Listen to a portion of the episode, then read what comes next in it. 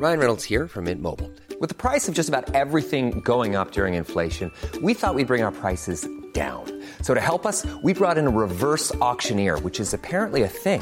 Mint Mobile unlimited premium wireless. Ready to get 30, 30, bit to get 30, bit to get 20, 20, 20, bit to get 20, 20, bit to get 15, 15, 15, 15 just 15 bucks a month. So, Give it a try at mintmobile.com slash switch. $45 upfront for three months plus taxes and fees. Promo for new customers for limited time. Unlimited more than 40 gigabytes per month. Slows. Full terms at mintmobile.com. Hey there, it's Michelle Norris. I'm host of a podcast called Your Mama's Kitchen. When I travel, I'm usually looking for a way to find a taste of home when I'm not at home. And one of the things I love to do when I am at home is entertain. And Airbnb allows me to do that. When I was in California recently, I rented a house that had a great kitchen. And when we were sitting around the table, we we're all thinking, we're in someone else's house. Someone could be in all of our homes as well. If you have a home, but you're not always at home, you have an Airbnb. Your home might be worth more than you think. Find out how much at airbnb.com/slash host. The Square Ball Podcast. Straight out of Beeston and from the stadium into the studio for recording podcast 107. We're recording this, what, about 30 minutes now after the full time whistle against tonight's game against uh, Reading. I'm Dan Moylan, and more accurately, actually, it's these two who've come straight from the game. Uh, I had to watch most of it on Sky because I've been at work, but welcome along Michael Normanton. Hello. And Daniel Chapman. Do, Mos- do, do. Moscow on. Bailey Peacock It never Farrell. ends. It never ends. That song. Do, do, do. I've only been singing it for about half an hour since the game finished. I've got- do, do. I've got a feeling this could be, could get a little bit tiresome. Bailey I'm, Peacock Farrell. I'm already fed up with you. What a save. What a moment. What a night. Before we get into all that, then, let me tell you about issue five of our fanzine. It will be out on sale digitally and at the ground versus QPR on December the 8th. Do check out all the merchandise online as well. We've got some smashing winter hoodies themed around, the, there's the military green, there's the lucky yellow away one as well, t shirts and whatnot. Go check all those out and have a look out for our 2019 calendars and the colouring books as well, all the profits of which will go to the Leeds Children's Hospital charity, Leeds Cares. Full details and links are available at thesquareball.net. Well then, gents, six points out of six. People said when we came back to do this podcast again, we would jinx the season, and we've had no goals conceded, thanks to the fingertips of Bailey Peacock Farrell. Do, And, do, do. Yeah, sorry. uh, six points out of six, so off the back of the Bristol City win. Which one do you want to deal with first? Reading, because you've just come from it? I was going to do the curse and just say we've we've only done one broken leg, and I think as as the curse goes, a broken leg and six points, we're all right. It wasn't even our leg, really. It was No. Chelsea's leg. It's a win for us. We'll do Bristol first. You could probably we could combine the first halves of the Bristol and Reading games into one, just with slightly different personnel. There's I a thought. Saiz bit and a non-Saiz bit. Mm. Is the way I would split this. It's like we used to have two two teams. You'd have Leeds first team and have Leeds United reserves, and now it's it's Samu United or or non Samu United. Has to be said, both games have turned on the uh, reappearance of Saiz, haven't they? I'm glad. I'm kind of glad that tonight against Reading, it all turned on him because it means we can go back to the Bristol game and say that that red card that Lee Johnson said came when they were just they were just on the verge of scoring ten goals and beating us wasn't the change. It was Saiz who came on and changed the game. We should play him from the start. We should play him from the start, and I think I think after today we will. We should play him from the start until the end. Every game, ninety minutes. On about 75 minutes today, when it kind of had fallen a bit flat after the goal, I said, "Bring him on again." it would have been the best thing. Just take him off, run around the edge, back on. We give, us try- a, give us a lift. He brought on little Jamie Shackleton, which is kind of like a, a Saiz in, in training. I hope we can but dream, but that was a bold move as well. It was. It was. I mean, Bolder I, will be honest. I'd never heard of him until the start of this season, and there he is. He's on. been bubbling under in the the youth teams for a while. He's been the one that since he was about sixteen, people have been going. He's still about 16. He's Look at him. good. He's a child. No, he's he's twenty four. He's just little. In fairness, a lot of the first team in the last couple of games have been children, and uh, fair play to the two youngsters who were thrown in. Young uh, Willie Huffer, straight out of the First World War trenches and into our uh, into our goal mouth, and uh, Aapo Halme, is that how you pronounce it? Something like that, straight out of a '90s indie mumblecore film. It's- I, I think he would be the friend of the romantic lead who kind of is always in the background. Goes like, "I think you should kiss her." No, really, you should get her phone number and then you should kiss her. He's like, "Oh no, I'm not sure she's into me." No, you should definitely kiss her. It's a little bit quirky, and then he probably gets killed. Yeah, I thought it looked like um, Joe Lycett with gigantism. Crossed with a Moomin. Yes, A really bit, tall definite bit of Moomin. How did he play? He did all Didn't right. notice. He was. He did. It was a little bit. This is this is going to sound um, snobbish following our discussions about what was vulgar. He was a little, a bit of a vulgar defender. He kicked it out of play a few times, which, Mm. which our defenders don't do anymore. But you know, for a youngster making his debut, I'd rather he did that than try and do Cruyff turns. And He tried some Cruyff turns as well. Um, oh, he did get a bit lost at one point. yeah, he came up. He was on the right wing on the halfway and started trying to like Cruyff turn past three players. Didn't really work out for him. In the air though, he was winning some very strong. Just the ball's coming over the top.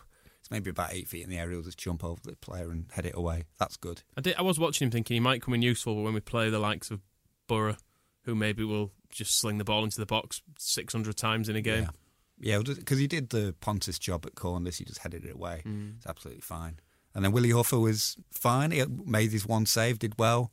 A couple of flaps, a couple of things, but you know, if you're going to be making your debut and you're 20 and you've you're under that pressure, it was absolutely fine. And there was a moment when uh, after he was he didn't look certain on the first corner, and then when Br- Bristol got another one. Lee Johnson came at the edge of his technical area and was like pushing his hands and telling all the players like get in the six yard box, get on the kid. Bullying children. Yeah, the bullying children. And he, he stood up to it, did absolutely fine. So no complaints about either of them. Speaking of Lee Johnson, he said that Leeds got away with it, quote unquote. Lucky is his other words. He kind of doubled down on it as well today. He's like, I didn't mean to imply they were lucky. What I meant to imply was we were about to win, something like that. It's ridiculous. He just basically thinks that they lost because. Big old deflecting crybaby. I've still not seen a replay of it. Was it, I presume it was a yellow card. Of course it was. Yeah, I, when I, when it happened, I didn't realise he'd already been booked, but I didn't for a second think it wasn't a yellow card. Yeah, neither of them were spectacular. They were just kind of run of the mill, mundane bookings. So yeah, you do that twice and you you go off the pitch. Calvin said it was a bit harsh, didn't he? But even still, like, those are the type of industrial tackles he has been known to make in the past. I think the point with Lee Johnson is that Bristol were not going to win that game. It was just a matter of how Leeds were going to win it. And it was funny when uh, the player did get sent off. Saiz, Baker, and Harrison were all warming up, and they all started looking from the pitch to the bench as the game kind of went on. They were all like little meerkats going like, "You gonna you gonna bring us on? You gonna look? We could we could come on now. We could do And then- something here. And they did, and they did. Well, Baker got his chance, didn't he, tonight against Reading? But was uh, on, was he unceremoniously hauled off? Is that fair to say? I don't like starting these kind of uh, these rumours. Well, it's not even starting a rumour; it's just stating a fact. I came out straight out the West End, uh, basically on the full time whistle to get in the car with him, and Lewis Baker was already in his Range Rover, um, sitting in the car park. Did he have tears streaming down his face? He was just texting on his phone or Oh. something, or maybe it's playing Snake too or something. But um, bearing in mind that Bailey Peacock Farrell was still just like walking off the pitch after being interviewed on Sky, um, as I came down the steps and then straight out, and Baker's already in his car. I can only hope. Well, no, not hope. I don't hope this happened, but I can only assume that the unceremonious halftime substitution also coincided with him being told to just sod off. I was going to say maybe he was texting uh, Jamal Blackman saying, "I don't like it here without you, mate." he did kind of play like he was missing either his friend or like some football ability. I don't know. I It don't wasn't thi- terrible, but It was pretty bad. He, he, he gave it away a few times. I, I just think Yeah. the setup of it didn't work. I think him, Forshaw, and Klich are all they're all a bit on top of each other.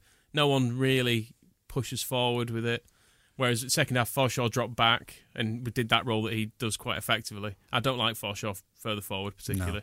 If Saiz could then come on and do what he wanted, and Klich stroke Shackleton didn't really matter because Saiz was doing his thing in one place, Forshaw was doing it in another place.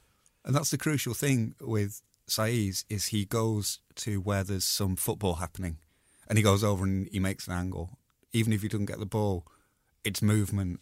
First half in both games was just too slow, too square. And I, I wrote it in the match report on the website about the Bristol game that we were giving Liam Cooper and Aapo Halme all the decisions to make. Like you have the ball and you decide where we're going to attack. Whereas when Saiz is on, he'll say, "Give me the ball and I'll sort it out up there end of the pitch." Because possibly a bigger question than whether what happens to Baker. Alioski was not in the car park unless he'd been towed away for being parked in a disabled bay. That's kind of an obtuse offside joke. Well, anyway, I assume he was still uh, celebrating with do, do do Bailey Peacock Farrell along with the rest of his uh, teammates, but hauling him off at half time is something that uh, is kind of rare. but was was I didn't see the dive particularly well from the Kop. It's beat you were watching it on TV. Yeah, it, it's not good. No, It's really quite bad. It's it's it's it's embarrassing, is what it is. You kind of watch it and go, "Oh, just get up, you Bear in mind, get up." I haven't seen it either, so I bear in mind we're the football club that existed through Adrian's dive, that the dive that rolled around the world. How where does it relate? So when you say it embarrassed us, Well, you know, you know the Brentford one where the guy's obviously going down before um, Bailey Peacock Farrell hits him. Same sort of idea, except Alioski started going down about five minutes before that. Like the Brentford one in real time looked like it could have been a penalty, so you can Yeah. kind of understand why it was given. This was he just started to go and he went, you know, he arched the back, like his weight had gone from under his legs. He was going down before anyone was near him, and I saw, I was like, oh, get up. I do have some sympathy because we've tried everything else to get a penalty over the last 56 games and it hasn't worked. So we may as well just try an absolutely ridiculous dive and see if you can you can pull the wool over Mike Dean's eyes. And Dan was telling me because I thought this at the time, and Dan has conf- replays have, uh, have shown this to be the case that they they're one of their players punched the ball in the box. When Really? It, it was it had gone out. He thought it had gone out for a corner, and he just hit it away, Hmm. like in that kind of that's gone out of play. It was um, it was Gunter about a minute before we got our penalty. Right. Yeah, out of frustration. You know when it, it sort of bounces up sometimes, and he kind of it, almost like a volleyball move went whack and whacked it into the air. But the replay seemed to suggest that the whole ball had not crossed the line. You see, the whole narrative of the, the penalties and the, the the way the game ended when they got their penalty, um, it was all playing into what I thought was happening once Mike Dean was announced that it was Shaun Harvey. When it's like, ah, you send me these letters about Pontus Jansson. You complain about my my broadcasting deals. Well, I will send you my favourite referee for the game, a game live on Sky, and it was all it was all coming together. If I mean, if they're punching the ball in the box and not we're not getting a penalty, then it was absolutely nailed on. So arise a hero. Was They- they penalty a penalty? Uh, yeah. Oh, Yeah, well, that's a shame. Douglas described it. Yeah, yeah. I want to be angry about it, but you can't be. Douglas described it in the post-match interview. He was saying it was just a, like a tired challenge. So yeah, he, he mistimed it, and I just kind of went, "Oh, what have you done that for? Yeah. What have you done that for?" He didn't. He didn't need to make the tackle. He should have just showed him to the line. But It all kind of came. It was uh, little Jamie Shackleton lost the ball to start all that as well, which is where, if we're talking about the brave moves to change these games, Saiz and Clarke at half time, Clarke was brilliant, Saiz was brilliant, brave would put us on the front foot. Not quite sure what Jamie Shackleton was brought on for. If it, if it wasn't just like, I enjoyed having lots of kids in the side at the weekend, I think I'd like to see another child play. as we've said, he's just showing off, isn't he? Marcelo, Yeah, He's just showing off. Can do this with children.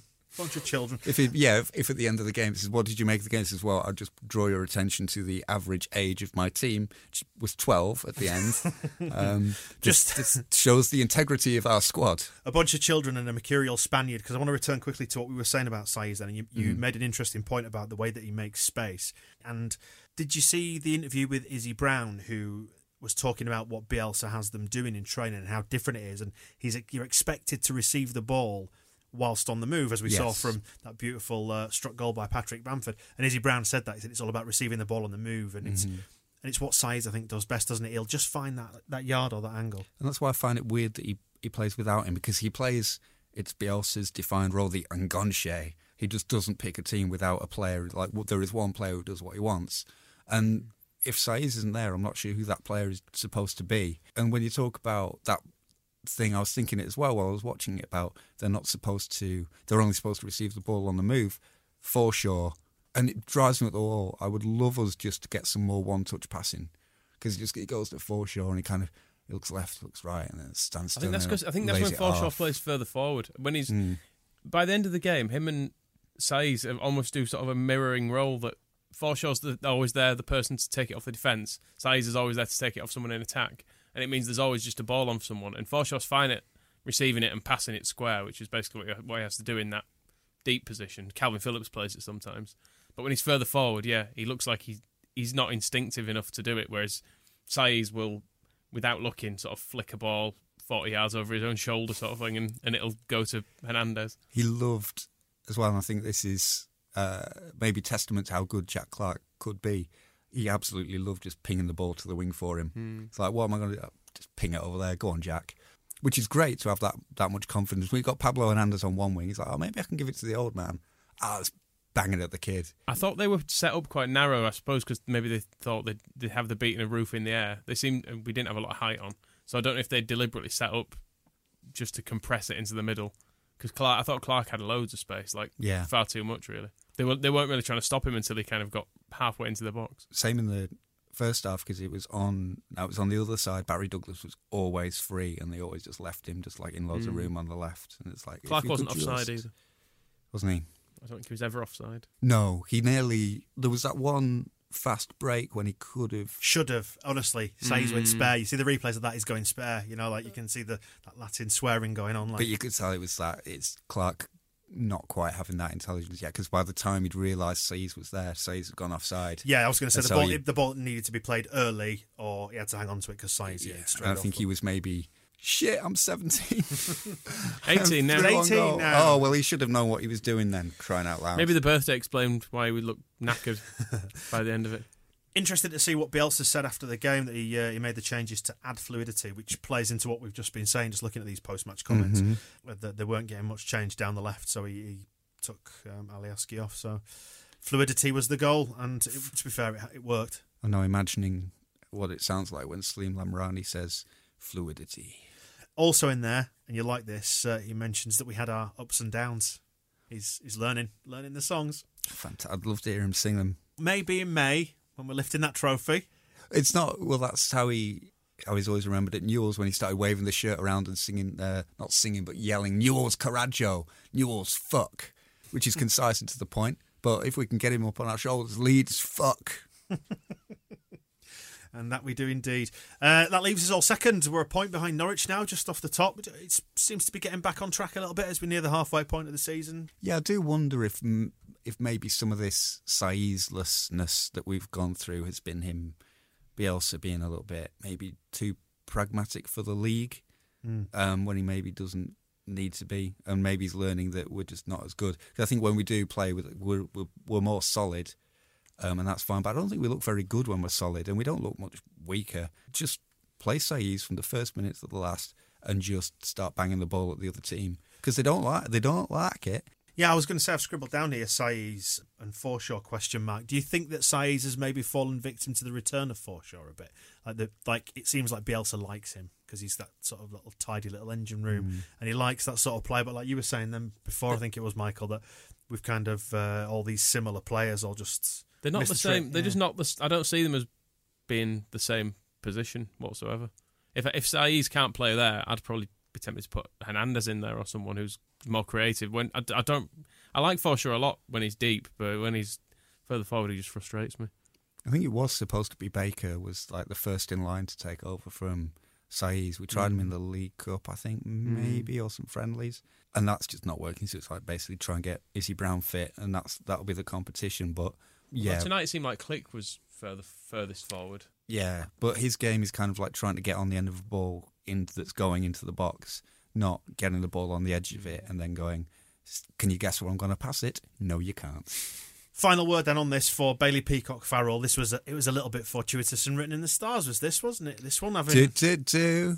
Bailey Peacock Farrell. Michael, can you make him stop doing that? Uh, yeah, I wish I could. Nobody can stop me. Nobody can stop him. He's smashed Jamal Black, Blackman's leg. He's seen off the challenge of Willie Huffer, and he's defeated Shaun Harvey and Mike Dean's evil plot. So I think that's a that's a good week's work from uh, from the player that Salim Lamrani likes to just call Pharrell. So, what do you think then of um, Bielsa's decision to go public on, on dropping Bailey Peacock Farrell? I mean, you could argue, based on tonight's evidence, that it definitely worked. Moscow, what do you reckon? a little bit unorthodox, but as usual, it came at length, backed up with plenty of supporting evidence, and uh, the explanation for it went on so long that by the end you'd almost forgotten where you'd started. So you couldn't argue with it because you don't know what you're arguing against. It's it's weird because Paul Heckingbottom said almost the same thing about Bailey Peacock Farrell last season. That before he got in the team, he needed to kick up the arse and telling you need to be better if you're going to get in the team. And that's kind of, I think that's why Marcelo Bielsa wanted all that to be public. We wanted to say, I'm basically telling Bailey Peacock Farrell, as I have told him, that he lost his place. And if he wants to keep his place, even though Jamal Blackman is going back to Chelsea on a stretcher, you've got to be better.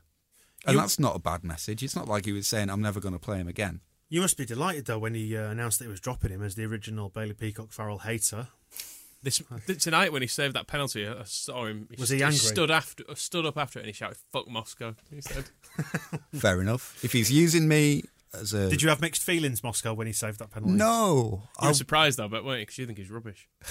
how many times can I justify the the point of that video was to protect him as much as like I didn't want him thrown to the Elland Road Wolves. Even when Will Huffer made his uh, his debut on Saturday, Couldn't find any footage of him being bad in the youth team to anything. To... no, but he he fluffed. There was a couple of times he, he was on the ball, had the ball at his feet, and he was charged down, and you could hear around the stadium people going, "Oh fucking hell, I'm not happy about. It. I don't think he's very good." Because we we do jump on players even when we're trying to be nice to them, and that's what I mean, I've you certainly feared. do, I you do. certainly. Well, bloody hell. Well, not everybody at York wanted him like this. They sent him back from York City. The facts you know, the the history will always show he was sent back from York City in virtual. They were like, no, we'll take our chances. We think Paul Rachubka might be free.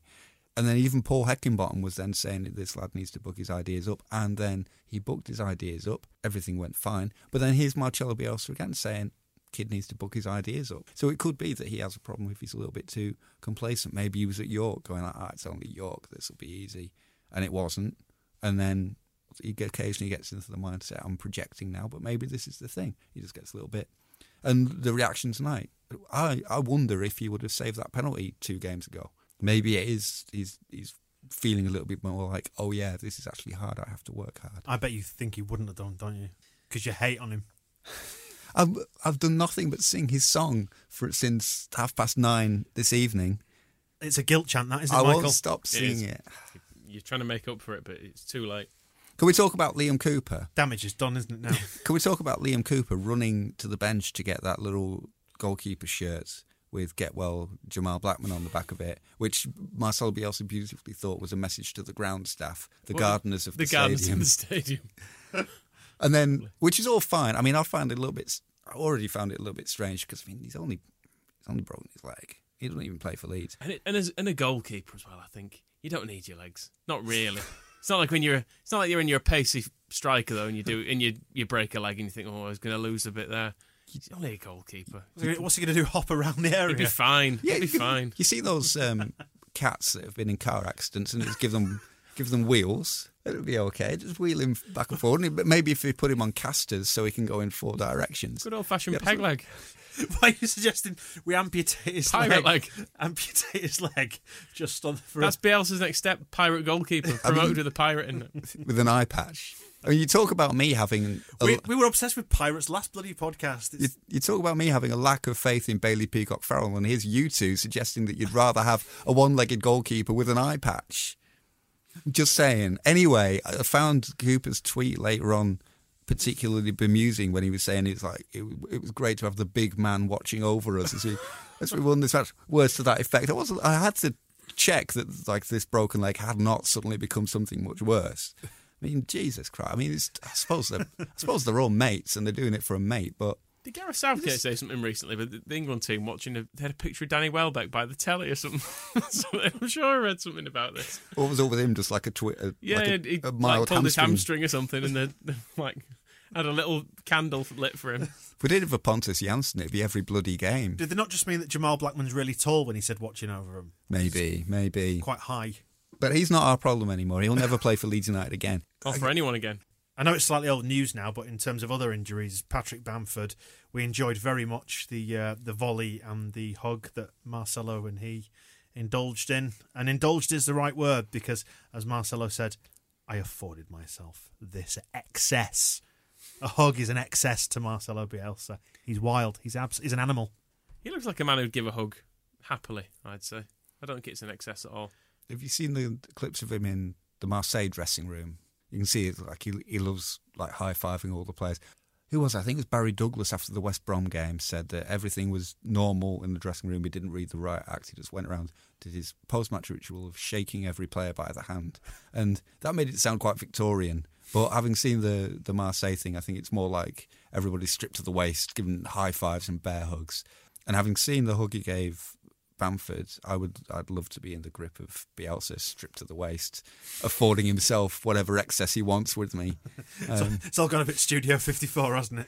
I mean, that was that was one of the the the progression of feelings in that video. One, what a finish from Bamford. Two, if he can run as well as finish like that, perhaps he can play in the team. That'd be good. Three, here comes Bielsa. Four, run to him. Injury's not that bad. Um, and then five, it's like, oh, I wish somebody Yeah. would hug me like that. The person who Titanic put the Titanic music underneath that, great job. Would also say as well, and again, forgive me because I can't remember who it was, but somebody tweeted to point out if you watch that, and we, we all got caught up in the hug, but if you watch Bamford as well, he adjusted his run just at the last second as well to the left, just so he could take it and do that volley. And I think that's that's where that hug came from. It was just that little shimmy to the left, beautiful. It was interesting to see how the pitch was laid out as well. I've no idea what it was for, but there were squares on it. There were sticks in the ground. He knows what he's doing, Bielsa. You've got to give him credit for that. That's one of his trademarks as Those well. as- things, those things haven't happened by accident. Also, yeah, there's um, when I've tried to read some stuff about that in Spanish translation, it always ends up being translated as like masking tape that they go and like put tape out on the pitch. But yeah, it's all to his. It's all up here in his head. Hacking No, bottom being- didn't have masking tape. Strikes me more as a blue tack man, I think. Like your bottom. Keep rolling it up into a ball, taking it off the wall, you know. Putting up his his post, his Yeah. ornithological posters. It's a Kes joke. Yeah. I hope we're all we're Yeah. all on, on the page. It's a Kes joke. The other thing I liked from that video was um, learning that Bamford's nickname is Pat, Mm-hmm. not Paddy, not Patricky, not Bammy, Pat. Good goal, great goal, Pat. Bammers. They didn't go for it. They're gone for Pat. Nobody calls anybody Pat anymore, not even unless unless it's a postman joke. That's good. That's another old-fashioned thing that I'm enjoying. Izzy Brown, he's fit again now, touting himself for a bit of action. Mm. Bit fit. Well, he didn't Yeah. play. Yes, he didn't play in the reserves, did he? When he was meant to. No, he was all giving it in the papers. He's like, "Yep, playing 90 minutes on Monday, and I'm going to be back in the team." And then um, It's not like he, it's not like Izzy Brown to give it the big one, is it? he was asked about that. Did you see?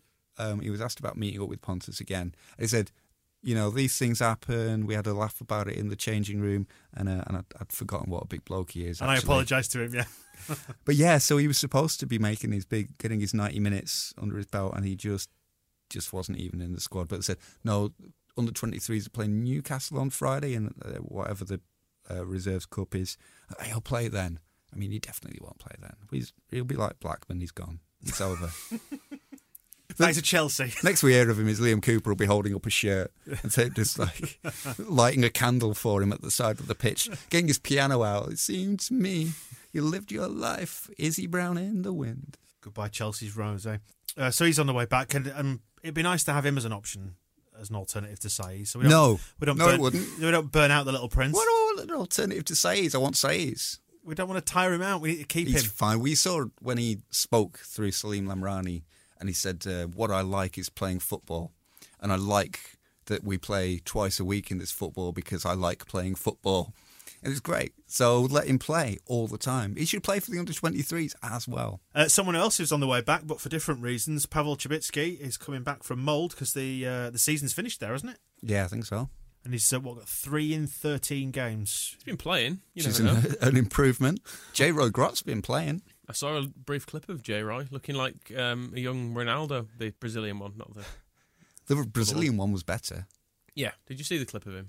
Yes, I burning think away. he- from- I mean, he miscontrolled it a bit, but Yeah, and the cross at the end was yeah, but you know, better than we saw him. progress. It's all Tou- progress. Touch of the Huckabees there. Yeah, um, if Puckabee was like had the build of An the Adonis. yeah, the big friendly giant. They've got an eye still on keeping him, um, keeping him as an option, bringing him back, haven't they? Do you think he will? I think it's just because we gave him something like a 16 year contract, so we don't really have a choice.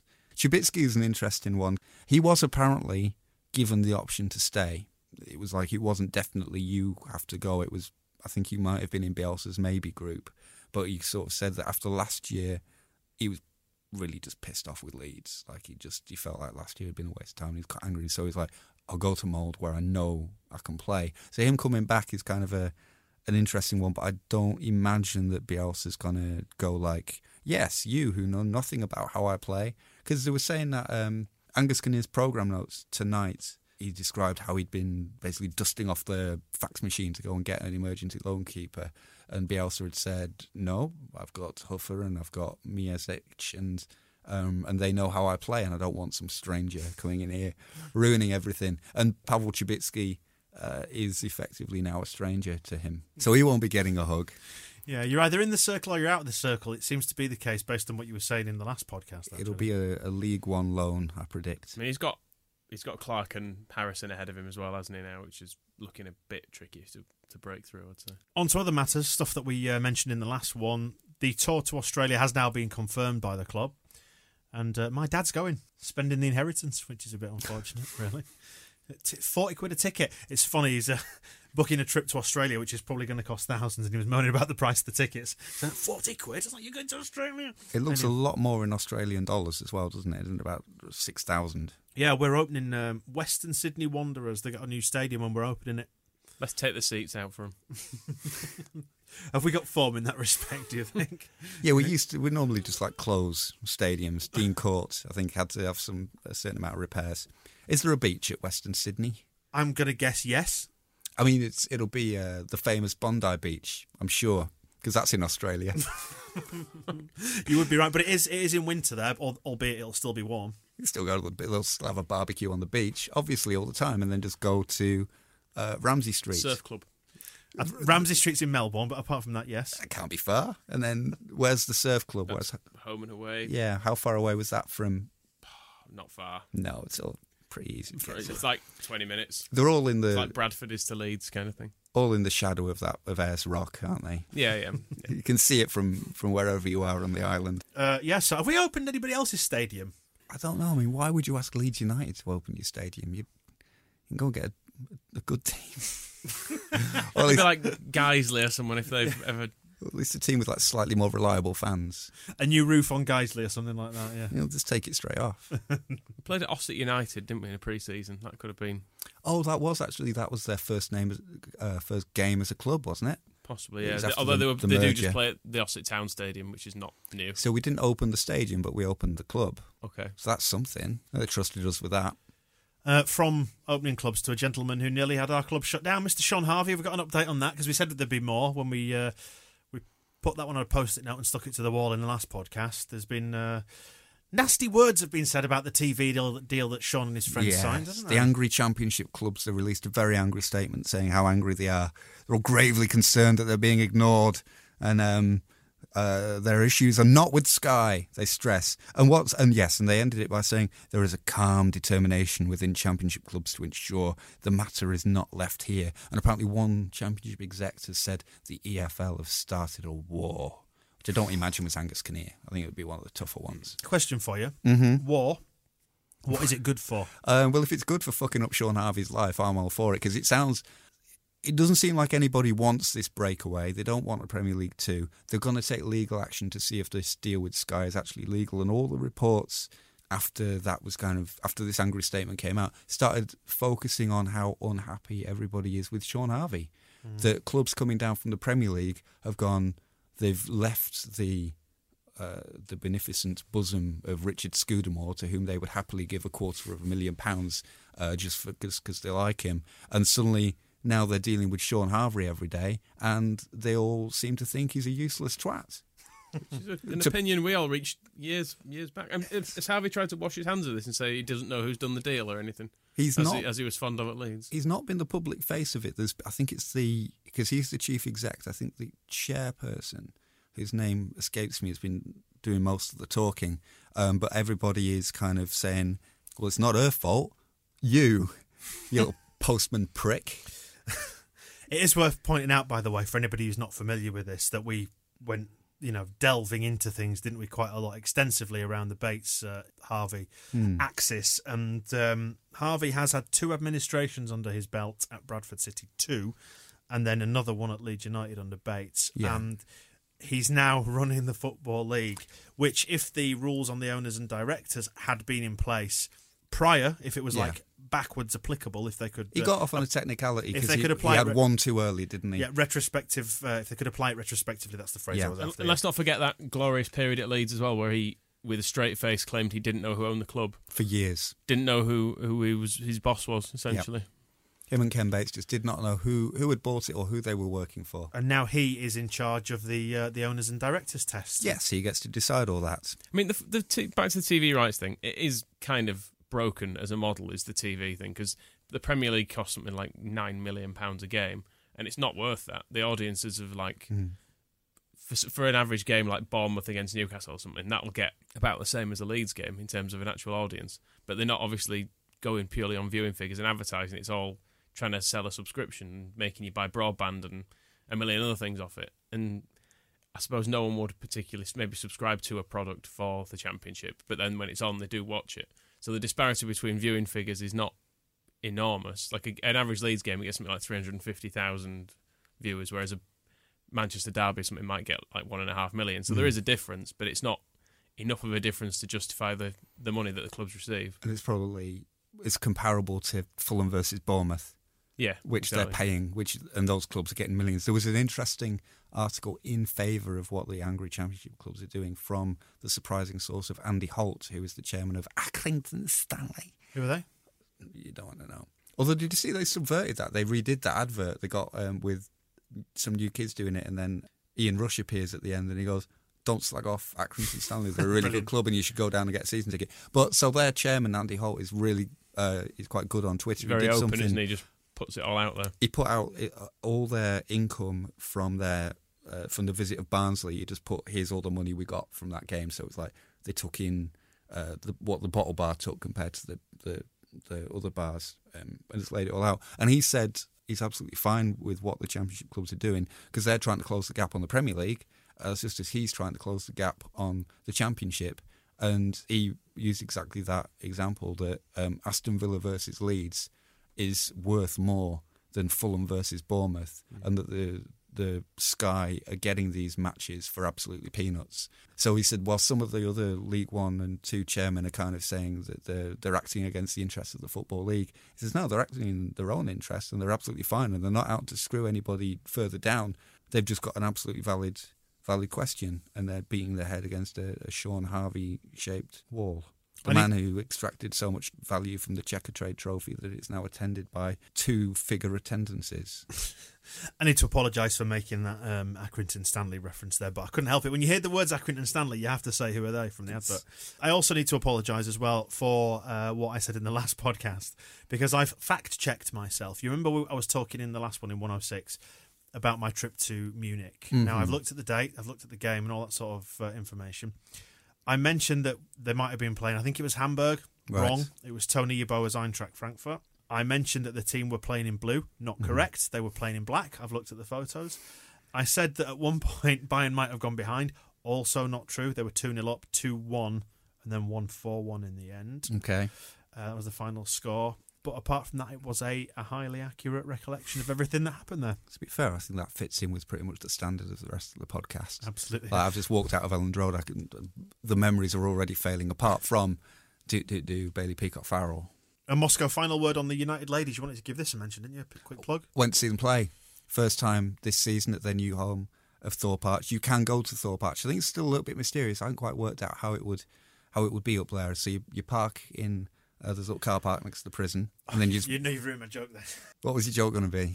Oh, I was going to say, is there a big fence around the edge of it, and you've got to go through a security gate, and people are wearing stripes. There almost is now because I remember the, the days of it's Darko Milanic when he used to go up there, and there would be nobody on the security gate. There would be nobody on reception. Whereas now, as we're walking up, there was a car had made it almost to the car park, and there was a guy there radioing back to the hut, say, "What is this car that's coming?" But yeah, and you go up there, and there's a little wooden shelter if it's on the three G pitch. There's burger vans, all sorts of stuff. One three 0 solid performance. Team's looking decent. Naturally, having sponsored uh, Emma Bentley as the square ball this season. She wasn't playing, so that's the other example. The jinx.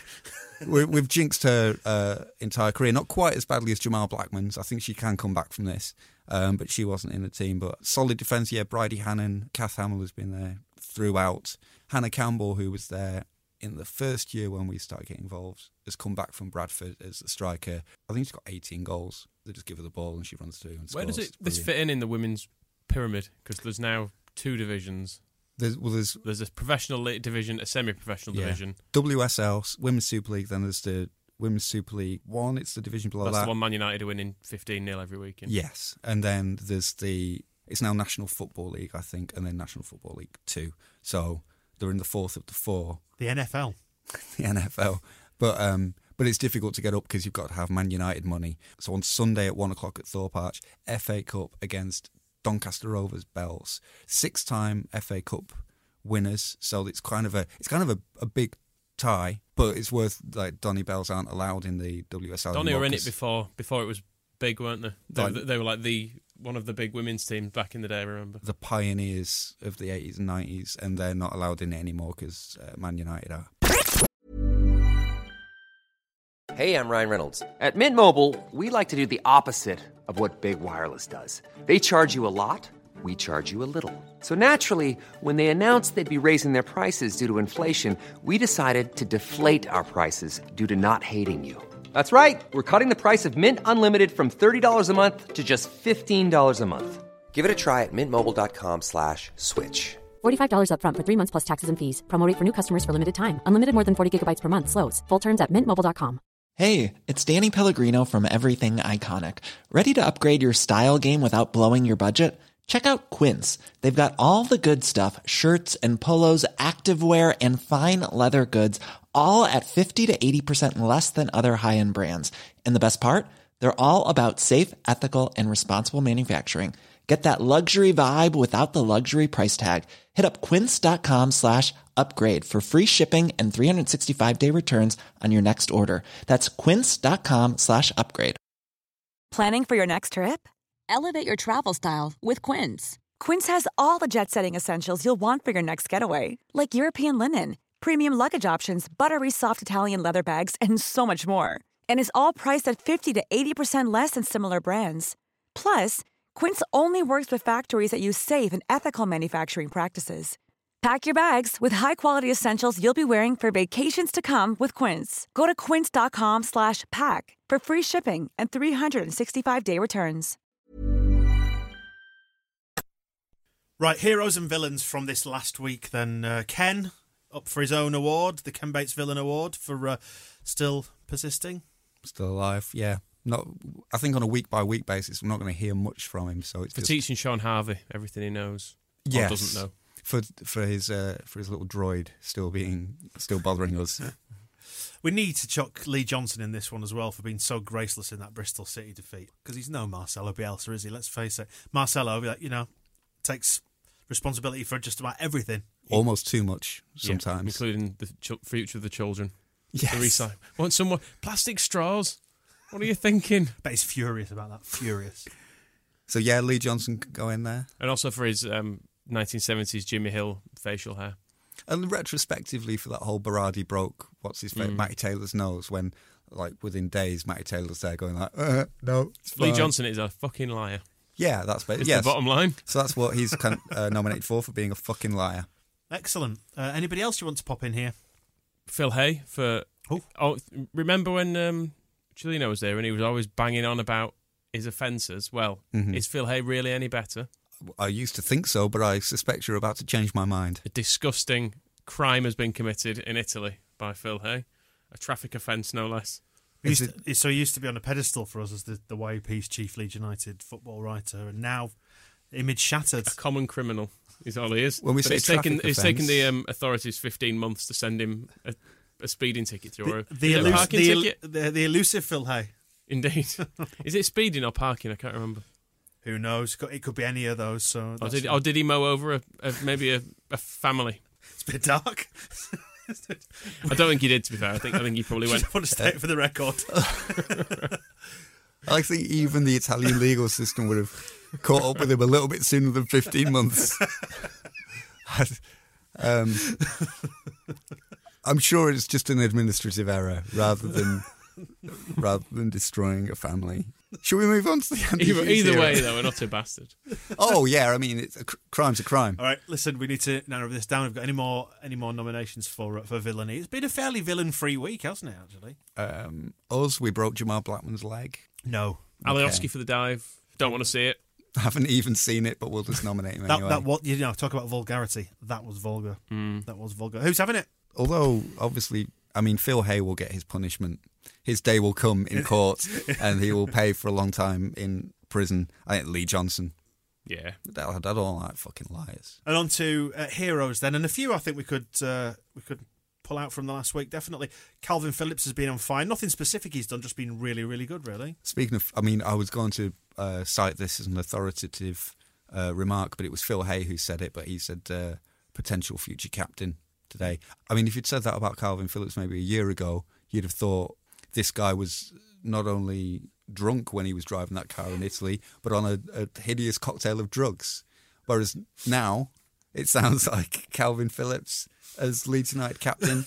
It's plausible and it could happen. He, yeah, Kalvin's finding his feet and giving lots of good interviews that are like saying the proper things about the fans and how great it is to play and all that sort of stuff. So he's, he's stepping into it. He's doing and, well. And he's, he's centre back, for God's sake. I was, Who saw this coming? I was just about to say, so on Marcelo Bielsa's kind of fuck you to all the other football managers, yeah, we lined up tonight with uh, Kalvin Phillips and Liam Cooper.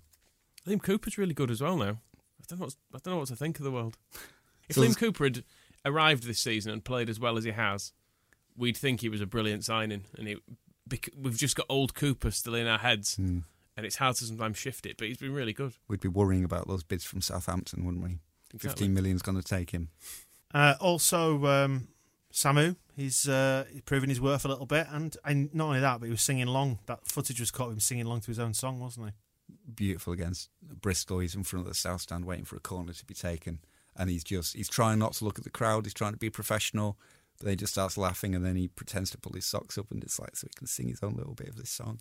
It's great. He loves playing football. He wasn't kidding when he said, "What I like is I like playing football," and he likes us singing his name. And obviously, the obvious candidate off uh, off the back of tonight happened only about 90 minutes ago. Bailey Peacock Farrell, like a phoenix from the flames, Do, rising do, from. do, one Willie Huffer. I mean, uh, do, do, do, what's he called? Bailey Peacock Farrell. Yeah. My favourite. I mean, obviously, Moscow's not going to go for this because he's the original um, Bailey Peacock Farrell hater. I mean, he's no Nigel Martyn, is he? Eh? He's not a Nigel Martyn, but it's unfair to make comparisons, Moscow. Was it unfair?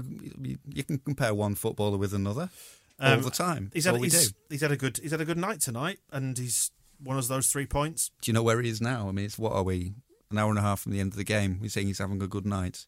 Champagne bottles on the floor. If we go down Greek Street, we're going to find him raging in the pavements. Him and Phil Hay rolling around. Phil's designated driver, but he just doesn't care. Uh, and anybody else? Marcelo Bielsa. He's got a specific one, not just for like general uh, goodness, but I enjoyed. Again, it's a it's a press conference thing, but he was asked, "Are you happy with how Kemar Roofe is playing?" And um, and this was quite near the end of the press conference, so bearing in mind he'd been talking about the environment and um, Italian traffic laws for about thirty minutes already. And uh, yeah, so are you happy with how Kemar Roofe is playing? He just laughed and said, "Imagine I answer no." and then you have some questions. And everybody kind of laughed at that, but then he was like, you have some questions that include the answer. And I kind of like that. It was a little bit, a bit of a throwback to the old Thomas Christiansen days when he was always throwing shade in his press conferences. That was very, I remember he was always, uh, there was a very long stumbling question about whether Jay-Roy Grot was going to play at, at Newport. Like, Are you going to pick, do you think maybe, because he's had some criticism, do you think maybe Jay-Roy Grot? And he started nodding off with his, Well, he, he would play. It was the one time he didn't start something with well. He will play, and this is Bielsa as well. It's like, imagine I said I'm not happy with how Kemar Reeve is playing. So yeah, giving some journalists journalists grief, and I'm sure once he's heard about uh, the summons that has arrived from the the boots of Europe, he'll be giving Phil Hay some grief in the next one as well. Andy hugged Bamford as well. I mean, the Bamford hug, yeah, of course. I mean, that's probably why I want to give him the the award. I'd go Peacock Farrell just because he's made this late podcast Never! a lot more a lot more pleasant. Never!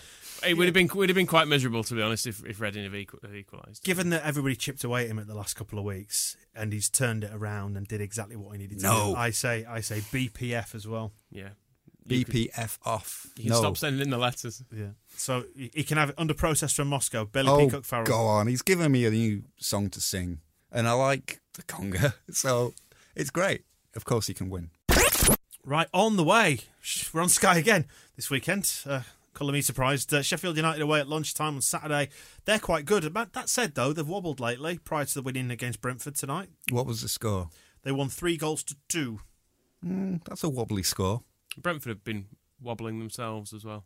Well, if they can score two against Sheffield United, then that, that gives us hope for what Saiz is going to do to them. We um we discussed at some length last time the value of uh, pirates versus robins and beaks and so on. We're up against Mm. blades here. Blades against peacocks. It'll be all right. I mean, there's nobody makes any knives or forks in Sheffield anymore, so it'll just be some cheap Chinese imports that are- ain't worth a little bend as soon as they try to stick it in. Bailey Peacock Farrell's got a very stern, big forehead. Try and jab a fork into that. That fork's bending, so I'm not worried. In what minute will Billy Sharp score? All of them going to score 90 goals, I think. Will it be? It'll either be one of two things. I think it'll either be in the first five minutes or the last five minutes. One of the two. Yeah, Maybe with another couple need- sandwiched somewhere in the middle. He will score. he will Are score. we all putting money on that? May as well. Yeah, I Kids' think college funds. I think he will score. But do you know what? I'm going to stick my neck on the block here and say we're going to win this game. What what if, if we were to discuss their weaknesses, Mm. um, according to internet fantasists, um, Who scored? who scored.com, what what would you say they were? Why are you Uh, asking? Don't encourage him. Their their weaknesses, according to WhoScored.com, they're very reliable. WhoScored.com, they're quite weak at avoiding offside. I don't think we really play an offside traps. so that might not be. They're weak at defending counter attacks, so that's good. We do that. They're weak at protecting the lead, so if Billy Sharp does score in the first five minutes, we're still in with a chance. The game isn't over. And they're also weak at aerial duels, so maybe we need to stick Aapo Halme up front. Hmm. And that's all their weaknesses. Their strengths, Billy Sharp scoring against Leeds. Hmm. That appears to be their strengths. There's there's nothing else. No, they're down the wings, attacking down the wings, they're very strong. Creating chances through individual skill, which I assume is not Billy Sharp. And this is Billy Sharp finishing scoring chances. They're strong. He scored 10. Oh, but their style is non aggressive. That's good to know, so we can get in amongst them. They've got some blunt blades that they're bringing.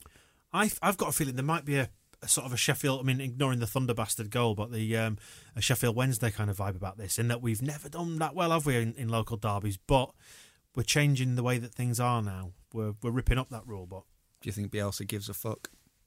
I mean, we've seen a little bit of of what his uh, life was like in Argentina with the Copa Libertadores not being played at the weekend because they completely trashed a bus, left the players wearing eye patches so they could come and have played for us if they wanted. Um, being told they don't have to go to hospital, etc., etc., etc. So when it's all, it's trying to pump it up. Like, oh, it's a big, what they're going to big do? derby match. Put goal music on. Yeah. I mean, there was, there was a little bit of that when um, somebody asked him about when Steve Bruce had that cabbage thrown at him, and somebody said, "Have you ever had a cabbage thrown at you?" And he basically listed the kind of things that used to get thrown at him in, in Argentina, like pistols, live dogs. Um, I can't remember lawnmowers, this, whatever, whatever was. Uh, was was the hand it sounded like this he's come flying into his dugouts and he's like yeah didn't phase him so there's nothing really from that that sense that he'll he'll worry about yeah so we don't have anything to fear and those and he's putting those hoodoos hoodoos to bed one by one we we won on a Tuesday night tonight We beat Derby away, didn't we? As well, and that's that's traditionally. I know, I know Chris Wood scored a winner once, but we've we've generally struggled a bit at Derby, and we just yeah wafted it away. Just like, nope, not anymore. Frank Lampard We'll win there now. not interested I mean tonight was all set up for it Reading Mike Dean Tuesday night cold It was No. no ten goal Tuesday, was it? Yeah, long time listeners of the podcast will remember 10 goal Tuesday, won't they? So West Brom sat back and hit us on the counter. Do you think like Sheffield United will come at us? Because it's the teams that come at us that leave space for us to play in that we tend to beat. It doesn't say anything on WhoScored.com about them counter attacking as an attacking uh, thing. They attack down the left. No, they they like to control the game in the opposition's half, so we can all revisit that when they when they pick us off five times on the counter attack from from defending corners. I mean, that's out of the two that we played. I think Bristol were worse than Reading. But I couldn't really see what either one of them was kind of trying to do to beat us. So it might be interesting to see Sheffield United because they can't get away with not trying to beat us. They're going to have to try. But then again, Sheffield Wednesday. I mean, I don't know why I'm drawing the because it could be any club, but Sheffield Wednesday. Just both from Sheffield. Yeah, that could, that's probably it. It's a lazy comparison, but um, it's one I'm ready to go with. Um, they didn't try and beat us either, did they? They sat back a bit. Yeah, but Sheffield Wednesday have been kind of beaten down for a long time. Like they don't even have proper kits anymore. It's just like the chairman sows his favourite word. What is it? It's elevate, isn't it? Onto a onto some T-shirts that he's got from the market, um, and they have they have a rough old time um, just existing as a football club anymore. Not because they're under much threat, just I think because they're quite bad at it. Whereas Sheffield United have got Chris Wilder, who who bleeds red if you cut him, um, and you you would always cut along, him along with a lot of the population. and he would always cut him with a, a proper Sheffield blade as well. He loves it, Miss being Mr. Sheffield United, and it's all about that. So he's the manager, and then Billy Sharp's the captain. So it's all it's all very we're the proper Sheffield team. They have probably got the drummer from Def Leppard could be their goalkeeper if we can have Jamal Blackman Speaking of on one limbs, leg. you know I'm saying? I did watch because when I wrote that interview with Brian Deane for our summer special, which is still available on our webs- website, and also for the compendium paperback Tales from Elland Road Volume One, which you can get from Tales Seamless, talesfrom.com. this absolutely seamless. I don't actually. Get, I've been paid for that, oh, and I actually haven't been paid for it yet. But I don't get any more. I don't get any percentage. Did So Phil Hay steal your slice? yeah, he asked to be paid. Oh no, this one has to be paid in lira, and he also has to be paid in like 1997 when that joke would have been relevant. Um, but when I interviewed Brian Deane, I looked back at the uh, videos of him playing for Sheffield United, and there, um, the season that they went up second to us, 1989-90, their end of season review video has the main singer from Def Leppard is one of the people that they just keep cutting in between games. There's him, and there's various like Sheffield people who I Sean just Bean, don't sure. recognise. Like Sean Bean, you don't think he was famous yet at that point. So it was 1989's version of famous Sheffield. So the only one I recognise is the guy from Def Leppard. Got a theory. hmm You know, when we have prominent seasons like winning the league and getting promoted and stuff, games against Sheffield United always carry significance. Go on, Gary Speed, get one yourself, son. Yep. As John Helm did not say. Wasn't John Helm?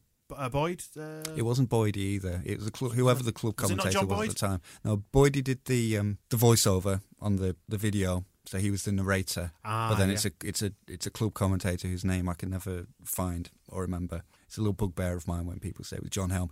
Well, John you- Helm if you does the next if- commentary, and it's a different voice. Well, if Yeah. you if you know, get in touch. If, if you know who that yes, commentator do let us know. But yeah, so Yeah, th- that- we are speaking on the anniversary Brian of Gary Gale. Speed's death as well. So uh, yes, and we won the league down at Bramall Lane where we're playing on. Uh, Several comedy goals in that one. I seem to remember. They were all, All comedy them. goals, all of them. Yeah. all the mass. And in between was Gordon Strachan scoring at Bramall Lane when he ran the length of the pitch, a little bit like Gary Speed's goal, Mm. but um, he ended up kind of dribbling around and then just tapping into the um, far corner and doing his uh, strongman celebration, sitting on the.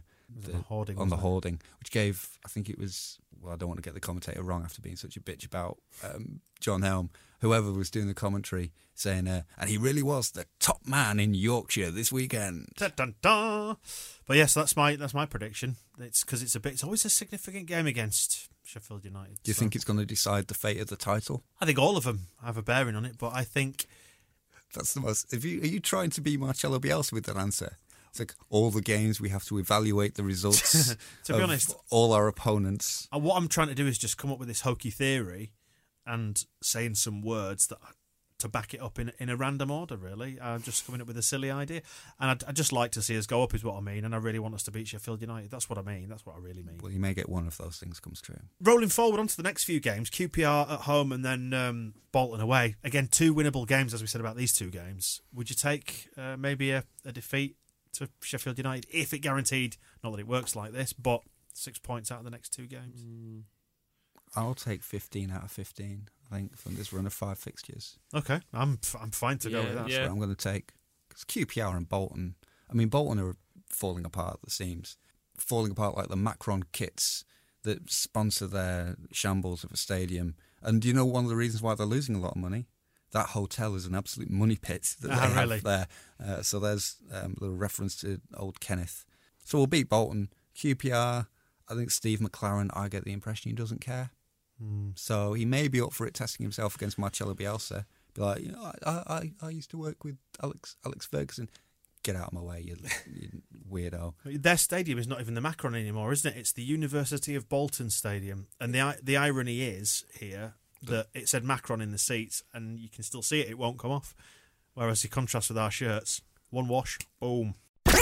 So if you fancy having a look for us online, we are the Square Ball across all the major social media platforms. A reminder that issue five of our magazine will be out for QPR on December the 8th. You can get that digitally online or you can buy it at the stadium. It'll be on sale at Elland Roads. Um, Also, check out the merch. We've got a lovely line of winter hoodies, military green, if that's your bag, And jumpers. and jumpers as well. Yeah, we've got the uh, obviously it's not on an unlucky yellow away kit, and the corresponding T-shirt that we drew inspiration from. Yes, inspired by, just Yeah. like the military green was inspired by. Very lucky, very very lucky indeed. We'll bring out white t-shirts next. And also have a look out for the um, 2019 calendars and the colouring books, the profits from which go to the Leeds Children's Hospital uh, charity, Leeds Cares. Are we not just going to give them to Jamal Blackman, help with his recovery? No, the, char- the charity is Leeds Cares, not Chelsea Cares. Nobody cares. We, we know we Liam sym- Cooper cares. We sympathise for you, Jamal. We sympathise, but the money's going to the children in Leeds that need it. Everything you need, you can find all that at thesquareball.net. And finally, let's just say good luck. You two guys next week are off to the awards ceremony, Football Supporters Federation. Harrow London. Yep, It's where Phil Phil Hay. belongs. You might see him there. We definitely won't spend all night, or I won't spend all night singing "Do Do Do Get Well, Jamal Blackman" or songs related to it, because that would annoy Michael. I think after I've had three bottles of wine and I'm and he's trying to carry me home. And you are a bit of a two pint screamer. I remember from when we've been there before. This is the, by the way, it's the Football Supporters Federation uh, awards for the end of the year. We've been nominated for. Is, we've been every year. We've been nominated. Is it six years we've been nominated? I think now? this is our eighth Is it? nomination. Yep, We're the only we're the only people to always be nominated anyway. yep. Two times winners. Are we the only people to have won twice as Yeah. Well? So really, we're due a hat trick. So whether this is going to be the one, who knows? I mean, if no, if we don't win, it's basically just more corruption. We'll just we'll just kick off Copa Libertadores style and say it's a CONMEBOL fix. We'll make them hold it again in Peru. So we need to figure out what we're going to do in the absence of you two with this podcast. And fingers crossed, we'll speak to you soon. The Square Ball Podcast.